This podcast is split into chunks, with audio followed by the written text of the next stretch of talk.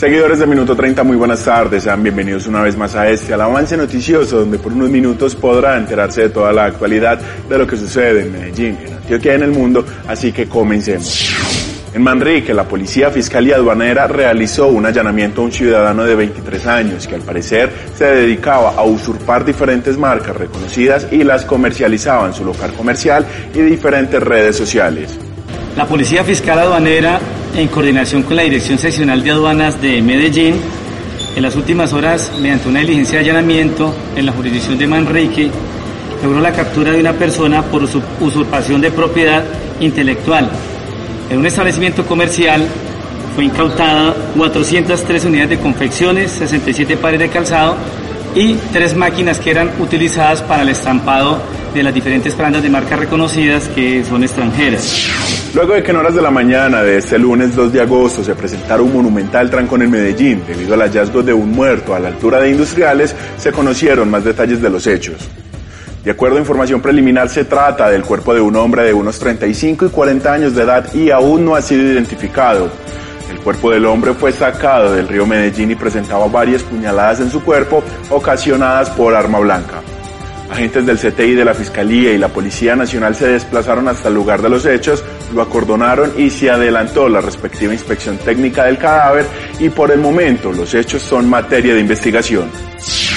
A un año de atención en alternancia y mediante la virtualidad, 406 sedes de la unidad administrativa Buen Comienzo reactivan este lunes la atención presencial para los niños y niñas menores de 5 años, al igual que las actividades para madres gestantes y lactantes. El día de hoy retornan a todas nuestras sedes Buen Comienzo los niños y las niñas para continuar su proceso de atención y formación integral de manera presencial. Una invitación muy cordial a todas las familias Recuerden, lo que es el espacio educativo de un jardín, de una sede buen comienzo, nunca podrá ser reemplazada por otros lugares, por otros espacios. Todos nuestros aliados para la prestación del servicio han dispuesto medidas de bioseguridad para garantizar que tanto los niños, las niñas como los agentes educativos puedan recibir una atención integral sin poner en riesgo su salud.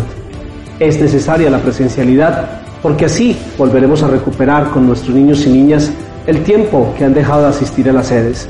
Recuperaremos nuevamente su desarrollo emocional, su salud mental y la actividad física sin lugar a dudas repercutirá en un mayor desarrollo para cada uno de ellos.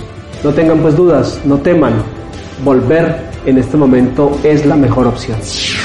El alcalde de Medellín, Daniel Quintero, confirmó que si bien EPM sí está interesado en comprar a Hidroituango, no sería bajo ninguna circunstancia como lo plantea la gobernación de Antioquia. El alcalde de Medellín, Daniel Quintero, confirmó que si bien EPM sí está interesado en comprar a Hidroituango, descartó totalmente que la empresa pague la obra con acciones de la compañía. Las acciones de EPM no están en venta, que no vamos a vender a EPM. Eh, nos pueden pintar el negocio más bonito del mundo. Y si es a cambio de acciones de EPM, no va a ser posible, eso no va a pasar. Quintero reiteró que la empresa más importante de Medellín sí buscaría la manera de comprar a Hidroituango, pero no bajo las condiciones de la gobernación. Nosotros estamos dispuestos a comprarles la participación de Hidroituango para que Hidroituango sea totalmente de PM. Pero se lo pagamos con plata.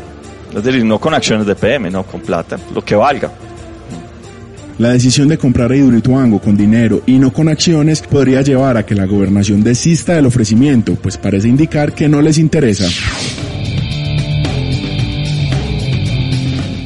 Hola, ¿qué tal? Soy Heider Escobar y les doy la bienvenida a la información deportiva.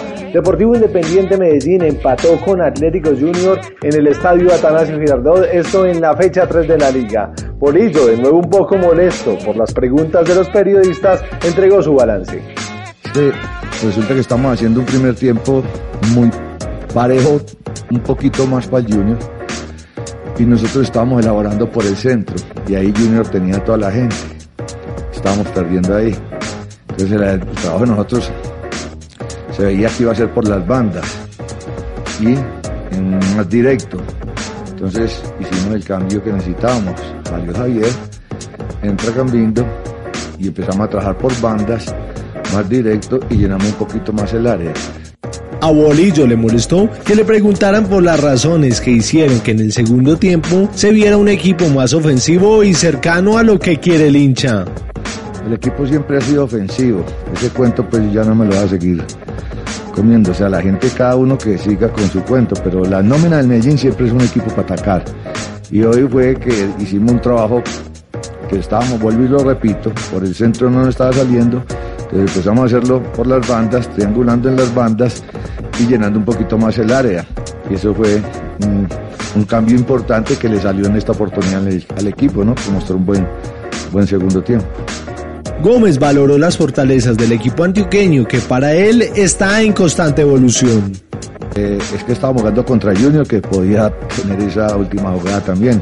Esa fue una de las cosas importantes del Medellín, que irse mmm, trabajando más directo nunca descuidó su, seguridad y su orden defensivo.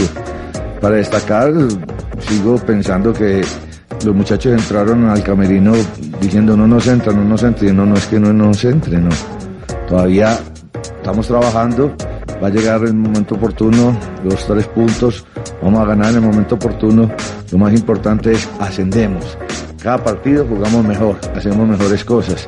Entonces esperemos que en cualquier momento nos llegue los resultados que necesitamos para estar en la final.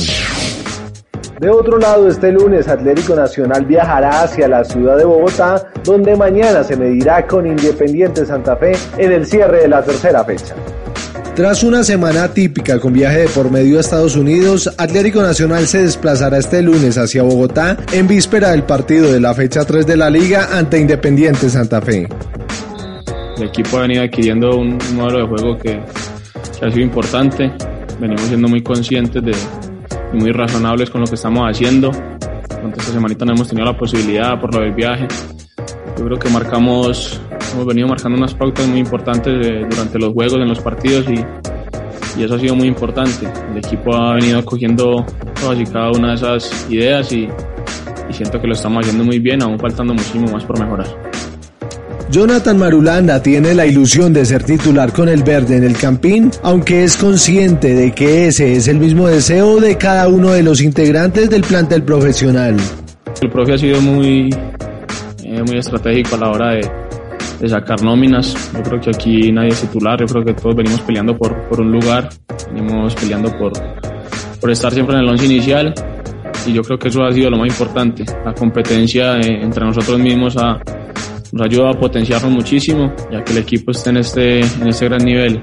Es lo que eh, creo que se ha visto plasmado en la cancha, con, con, la competencia, con el trabajo. El equipo adquirió muchísimo, muchísimo bagaje en cuanto a, a las ideas que el profe nos estaba marcando y, y se ha visto plasmado ahí en, en el campo. En esa puja por la plaza de lateral derecho, el antioqueño intenta ganarle el puesto a su amigo Gerson Candelo. Eh, ha sido una competencia muy sana, incluso somos de los que de pronto por ahí más, más aprecio nos tenemos. Eh, no lo veo como una competencia, digámoslo, mala. Ha sido, como te digo, una competencia muy buena. Él ha venido haciendo el trabajo muy, muy bien y, y yo siento que, que, también a medida que he venido trabajando, he venido trabajando muy, muy bien. Yo creo que eso ha sido muy importante. Yo creo que ahí llenamos al prueba muchísimos argumentos para, para que tenga más herramientas de, dentro del campo en cuanto a tácticas y, y, ahí estamos para darle la mano y aportar muchísimo. Los deportistas colombianos siguen con sus presentaciones en los Juegos Olímpicos de Tokio. Los invitamos a que ingresen a www.minuto30 donde encontrarán todo el acontecer de los deportistas cafeteros. Siga usted Julián en estudio.